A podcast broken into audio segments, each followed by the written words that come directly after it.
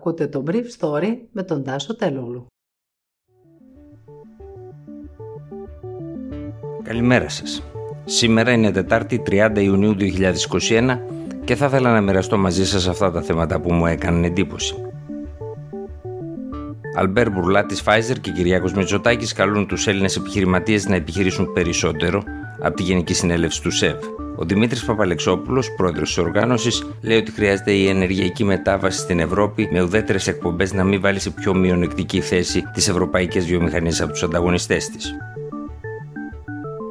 Από σήμερα ελέγχονται οι Ρώσοι που πάντως λένε για το εμβόλιό τους ότι δεν πιάνει τις μεταλλάξεις χωρίς ενίσχυση. Η βορειοδυτική ακτή του Καναδά ζει τις πιο ζεστές μέρες της ιστορίας της και η ακτή του Ειρηνικού στις βορειοδυτικές Ηνωμένες Πολιτείες πνίγεται σε μια θερμική αψίδα. Ο Διευθύνων Συμβούλος της Pfizer, Αλμπέρ Μπουρλά, κάλεσε στα πλαίσια της εκδήλωσης που έγινε χθες στη Γενική Συνέλευση του ΣΕΒ τους Έλληνες επιχειρηματίες να αναλάβουν περισσότερες πρωτοβουλίες.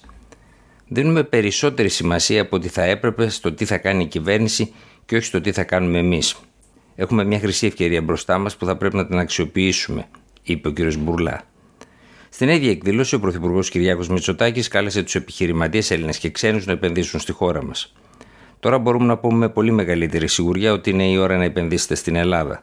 Και το λέω με απόλυτη βεβαιότητα ότι οι προοπτικές της ελληνικής οικονομίας διαγράφονται εξαιρετικά θετικές πρόσθεσε.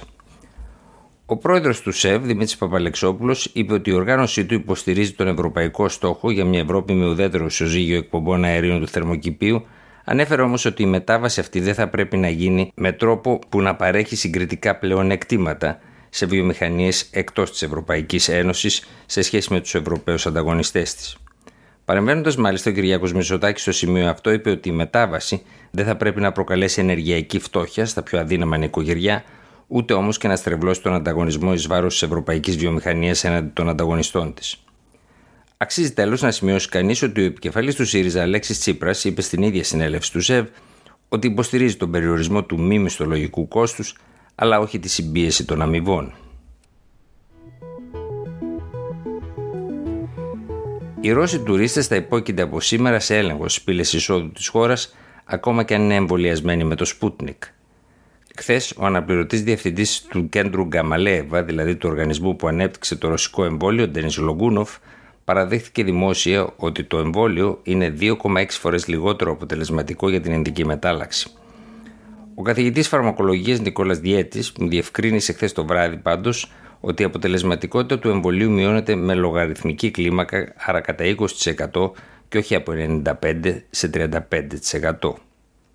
Από την πλευρά του πρώην πρόεδρος του ΣΕΤΑ, Ανδρέας Ανδρεάδης, σημείωσε ότι με τον έλεγχο όλων των αφήξεων από τη Ρωσία σήμερα, η Ελλάδα έχει τη δυνατότητα και να πάρει πολύτιμο τουριστικό συνάλλαγμα από μισό έω ένα δισεκατομμύριο ευρώ για αυτή τη σεζόν, αλλά και να προστατεύσει τη δημόσια υγεία. Οι μόνιμοι αντιπρόσωποι των χωρών μελών της Ένωσης συζητούν σήμερα στις Βρυξέλλες για το πώς θα προστατευτεί η Ένωση από τη λεγόμενη Ινδική μετάλλαξη, καθώς μια σειρά από χώρες έχουν προχωρήσει σε δικά τους μέτρα χωρίς τον απαραίτητο συντονισμό. Η Γερμανία, για παράδειγμα, επέβαλε καραντίνα σε πολίτες της που γυρίζουν από την Πορτογαλία, ενώ ο Βαβαρός Υπουργός Εσωτερικών Χορστ Ζέχοφερ επέκρινε τους Βρετανούς που επέτρεψαν χθες στο Γουέμπλι πληρότητα 45.000 θεατών για τον αγώνα της Μεγάλης Βρετανίας με τη Γερμανία. Την ίδια ώρα, ωστόσο, ο αναπληρωτής πρωθυπουργός του κρατηδίου του Ζέχοφερ, της Βαβαρίας δηλαδή, Άι Βάγνερ, παραδέχτηκε χθες ότι είναι προσωπική του απόφαση να μην εμβολιαστεί και να μην έχει ζητήσει ραντεβού μέχρι στιγμής για να κάνει το εμβόλιο.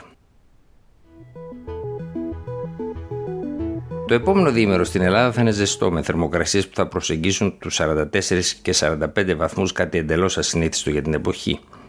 Αλλά στο Βανκούβερ από το τέλος της περασμένης εβδομάδας η θερμοκρασία έφτασε τους 46,6 βαθμούς, στην υψηλότερη θερμοκρασία που έχει γνωρίσει ποτέ ο Καναδάς. Όλη η δυτική ακτή του Καναδά και των ΗΠΑ σκεπάστηκαν από μια θερμική αψίδα πρωτοφανή για την εποχή. Στο Πόρτλαντ η θερμοκρασία έπεσε σε ένα 24ωρο χάρη σε ψυχνά ρεύματα από τον ωκεανό στους 23 από τους 46 βαθμούς για να ξανασκαρφαλώσει και πάλι χθες τρίτη κοντά στους 40 ενώ όλη την εβδομάδα οι θερμοκρασίες θα διατηρηθούν σε αυτή την περιοχή της Αμερικής στους 3 με 4 βαθμούς πάνω από το φυσιολογικό για αυτή την εποχή επίπεδο. Αυτού του είδους οι θερμικές αψίδες πολλαπλασιάζονται και διαρκούν περισσότερες μέρες σε ολόκληρο τον κόσμο προφανώς εξαιτίας του φαινόμενου του θερμοκηπίου.